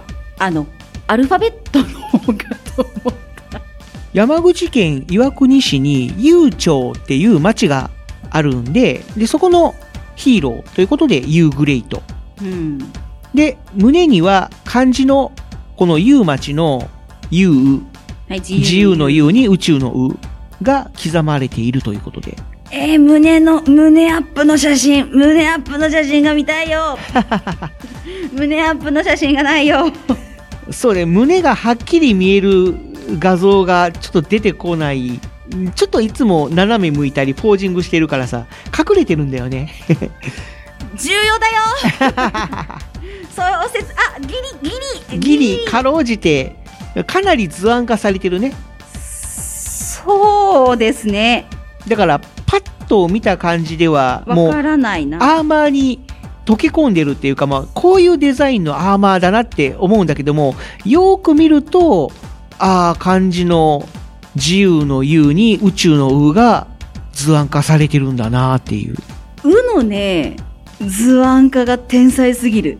じ、U は、うんこれ正直 U なんかってなるんだけど、うの、うのね、デフォルメ化がうますぎる。え、これうなん？っていう。うんよく見るとうで、えー？って、確かにそうだで、うんこのデザインすごーってなります。よく見ると、う、うだね。あの、レタリングとか、うん文字のデザインされている方、見るとね、テンション上がるよ。私もレタリングや、あの、やってたんですよ、高校の時に。なので、この文字崩し系のやつすごい好きで、うん。めっちゃて今テンション上がってます。だから。羽とか止めを省いたら、左右対称だから、そういうデザインしやすかったのかもしれないね。そうですね。左右対称のものはすごくデザインはしやすいです、うん。でもデザインしやすいからこそ結構単純になったりするわけですよ、うんうんうん。もうちょっとなんかこう画数が多かったり、うん。あの左右非対称の感じの方がデザイン的にはやりやすい方だと思います、いやすごいなで、腰のベルトは多分、アルファベットの Y。U, U だから。U だから Y を U のデザイ Y でしょンしてるんだろうね。うん。U だ U って聞くとあれだよね U の方思いつく Y ね Y。あ、俺、U って言ったか。うん違うよあの U 長だから U, U だと思うじゃんアルファベットのうん。あの U 長ローマ字で書いたら Y だから OPQRSTU の U じゃないという。じゃない XYZ の。Y。あやばいサイサイバーさん来ちゃう。サイバーさん来ちゃう。で、U グレイトさんも、まあ、ツイッターもアカウントはあるけども、公式ホームページも、はい。公式ホームページもあります。U 庁観光協会公認キャラクターということで、おー。カープ U 練習場応援キャラクターでもあるという。うん。カープってやっぱり広島カープのことかなやっぱり隣だから。二軍本拠地に、うんが山口県にある。だから二軍の試合とかの時は行ったりするんじゃないですかね。あ、やっぱりデザインモチーフとして濃い。カープ？うん。カープだから赤。みたいな？優川に1000年以上昔から住んでいる恋。人々の話では優川の主と呼ばれているとか。暗黒 ZT 団シグマかな？の野望を阻止するために、そしていつの日か竜になることを夢見て戦い続けている。うんあの恋の川登りってあるじゃん。恋が川を登っていくとそれがいつかは竜になるみたいな。みたいな。うん。ポケモンで言うと恋キングがギャラドスになるやつな。もちろんカープの2軍を応援しているぞ。必殺技はライジングカープナックル。いやー、すごい。ライジングっていうのはやっぱり恋の川登りの意味もあるんだろうね。ですね。そうか、だから赤いのか。やっぱカー広島カープで行ったら赤だから。いやー、広島、まあ山口の山口だけどね。特集なんですけど、広島に仕事に行った時に、めっちゃ赤なんですよ。うんめっちゃカープ。うん。めちゃくちゃ本当に、見るとこ見るとこ赤なんですよ。ああ、もう広島の街が。で、球場を遠目に見ても、うん。真っ赤。カープ徹底してるな。そう。で愛されてんだなって。うん。でも赤だなって。だからね。名古屋はそこまで青くないもんね。名古屋はそうだね。どちらかというと、グランパスの赤かな。あ、サッカーの方はサッカ赤いもんーの方はな。赤なんで、赤ユニフォームだったりするんで。いや、でもドラゴンズが勝ったら、あのドラゴンズ朝市みたいな感じで、ちょっと安くなったりするから、ちゃんと応援はしてるよ。まあまあまあ、今年も頑張ってるから。はい。まあ、他にも、この山口県で活躍してるヒーローさんいるかもしれないというか、いますので、はい。よかったら検索してみてください。はい。ということで、山口県のヒーローを紹介してまいりました。ローカルヒーローパートでした。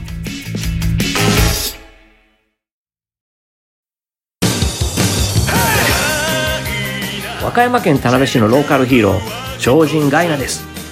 アマテラスの命により人間と妖怪の絆を守るため和歌山の地域資源を PR するために日夜戦い続けています。邪神ガイタラクと彼の手下ヤタケタは地元で開催される小さなイベントに限ってなぜか邪魔をしに現れるけど地域活性化のためのイベントの邪魔をすることなど僕が絶対に許さない。あ、と、僕の作った梅干しを県外のイベントなんかで販売させてもらうことがあるんだけど、君の街のイベントでもし見かけたら、ぜひ買ってみてくれよな。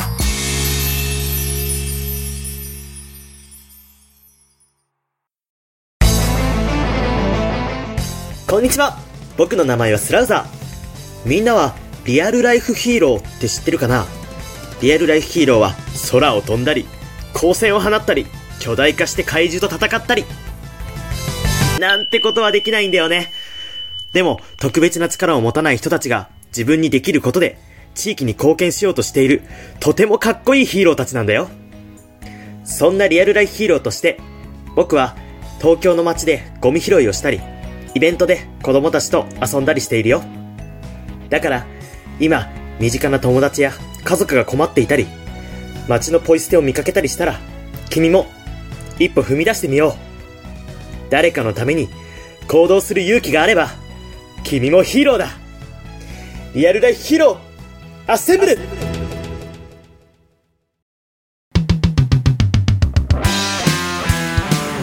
やあ僕は白鬼の極陽気って言うんだ君たち人間と遊んだり踊ったりするのが大好きでいろんなとこのお祭りとかに現れたりしてるよ普段は群馬県にある藤岡市鬼西ってところで錬金術の腕を磨いてるんだ。そして各地のローカルヒーローたちが戦ってボロボロになっちゃったら鎧の修理とかに駆けつけたりもしてるぞ。もちろん必要ならパワーアップのお手伝いもしてるぞ。でも僕自身も鬼人剣っていう剣法を使って戦ったりもするんだ。自分で言うのもなんだけど結構強いんだからね。こんな僕だけどよろしくね。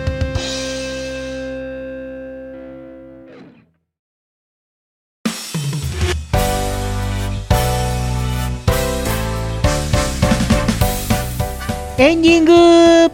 じゃあ。はい。はい。山口県紹介してきましたけどもどうだった？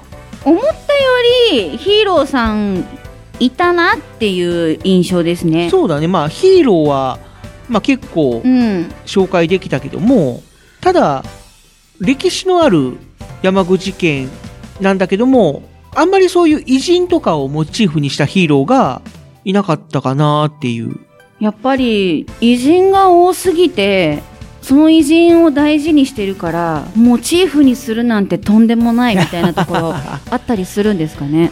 だってね伊藤博文とかそのあたりだって安倍晋三さんなんてもうめっちゃもうモチーフに適したような方じゃないですか。安倍晋三さんのヒモチーフヒーローみたいなめっちゃなんか愛されるイメージしかないんですけどとかあとはやっぱりそのね冒頭とかでも言った毛利元就とかね、うん。戦国武将のモチーフのキャラクターっていうかヒーローさんがいてもいいし、まあ。ね、吉田松陰さんだったら、うん。そのちょっと勉強寄りのヒーローさんがいてもいいじゃないですか、でもそれをやらないっていうのはやっぱりこだわりがあるんじゃないかなって。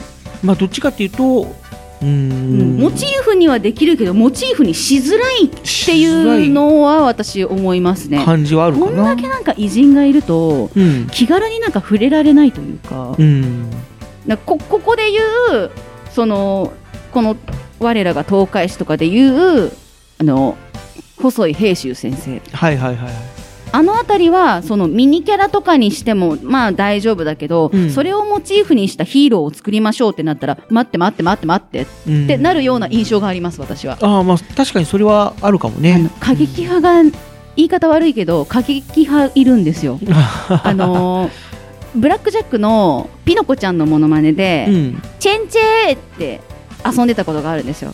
ああのしんちゃんが？はい。うんそうあの細井平州先生チェンチェーチェンチェーって言ったらもうファンの方で多分その先生のことをすごい尊敬してらっしゃるんですよね。うん。ふざけるなってすごい怒られて、うわーガチ勢来たーって思いながらちょっとあごめんなさいみたいな。あらそんなことがあったんだ。あったんですけどでも本当にそういう方もいるわけですよ、うん。本当にそういう偉人の方を尊敬してらっしゃって今でもその敬うん。いいろいろと参考にしている方まあ、確かに愛知県もねそういう豊臣秀吉とか、ね、徳川家康をモチーフにしてるあんまりないもんうん。まあ、もちろんその武将隊とかうん。ちゃんとその人になりきってその人の像としてうん。むしろその人のよりしろみたいな感じで振る舞ってらっしゃるっていうところが多分その OK を出されてる理由とかもあったりすると思うんですけど、ヒーローってなると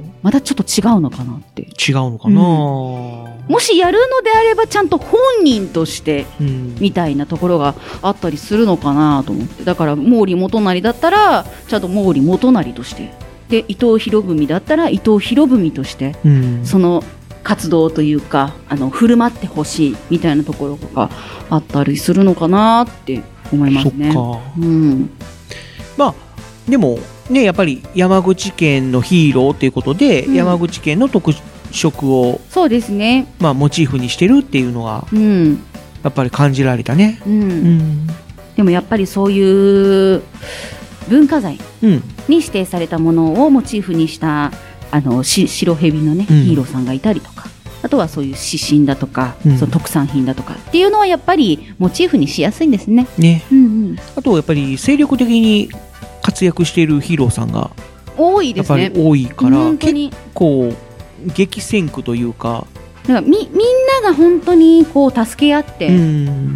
イベントとかやって、うん。でその県を盛り上げてるっていう、うん。みんなで盛り上げてるぞっていう印象はありますね。そうだね。結構いろいろコラボされたりとかしてるんで、うん、うん、これからもね仲良くもう山口県を盛り上げてほしいよね。そうですねやっぱり観光地としてはとても魅力的な場所であるからこそもっと活躍してあのローカルヒーロー、うん素敵だぜみたいなのをこの山口県からもこう発信してほしいね発信してほ。しいなって思いますね。はいということでじゃあ次回のテーマを決めたいと思います。はいまた例によってルーレットを回していきますのでいつものようにのしんちゃん掛け声お願いします。はいいきなりパラララッタラーとか出たら私その携帯投げますからね。まあまあまあまあはいじゃあお願いします。はいルーレットスタートおうまくいった。前回だったかな、にもあの毛利元就さんについて私すごく熱く語ったような気がするんです。あーしたねあ後後からだったかな。戦国無双の毛利元就のキャラクターデザインがめちゃくちゃ好きっていうのを多分放送内では言ってないと思うんですけどめちゃくちゃ喋ってたんですよ。うん特に戦国無双3-4あたりの毛利元就のデザインが一番私好きで、白髪になる前のちょっと若々しい感じのなんですけど、うん。あのコンボがめちゃめちゃつながってすごい そのプレイ面でもすごく好きなキャラクターなのでぜひ皆さん絵の描ける皆さんよろしくお願いします。毛利元就さんから。え でも本当にすごいまだ続く。いいキャラクターデザインで、うん。歴史も学べるあの戦国無双もしくはね、そういうモチーフにしたゲームとかがいろいろあるので歴史ちょっと苦手かもっていう人もそういうものに携わりつつ勉強というか楽しく学ぶっていうのいいなと思うので、うん。ぜひ皆さんも学べるものは何でも使え。ゲームでも使え。て。遅い。次回のテーマはこちら。県。大分県。大分九州やな。うん。九州は温泉の気持ちいいとこがいっぱいあるんだ。次回は温泉の話をたっぷり することになるかな？どうかな？日本一の温泉県でもあるのでもしかしたら割合的には多くなるのかしら、まあもちろん温泉だけではないので、はい。まあいろいろと探して紹介していきたいと思います。ということで、ローカルヒーローでお国自慢。この番組では皆様からのお国自慢や紹介してほしい都道府県のリクエスト、励ましや普通のお便りを随時募集しております。送り先はこの番組の配信ブログに設置してあるメールフォーム、またツイッターにてハッシュタグ、ロー国、ローはカタカナのロー、国は漢字の国をつけてつぶやいてくださったメッセージも紹介させていただきます。ということで、大分県の情報とか美味しいものとかご存知の方はぜひぜひお便りください。はいでは今回はこの辺にしたいと思います。お相手は藤もちとカホのしんでした次回またお付き合いください。温泉に入りながら聞けよなババンババンバンバンハッピーバーだな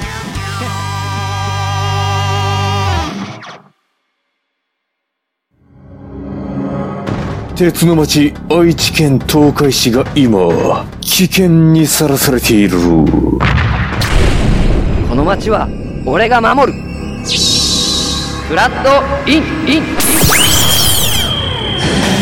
私は地中深くにある鉄の国パイオニアスから愛知県東海市にやってきた。俺が東海座？この町に新たなヒーローが誕生した。私に力を貸してほしい鉄の絆で結ばれた戦士の戦いが今始まる。鉄鋼戦士東海座。地域限定で人知らず活躍中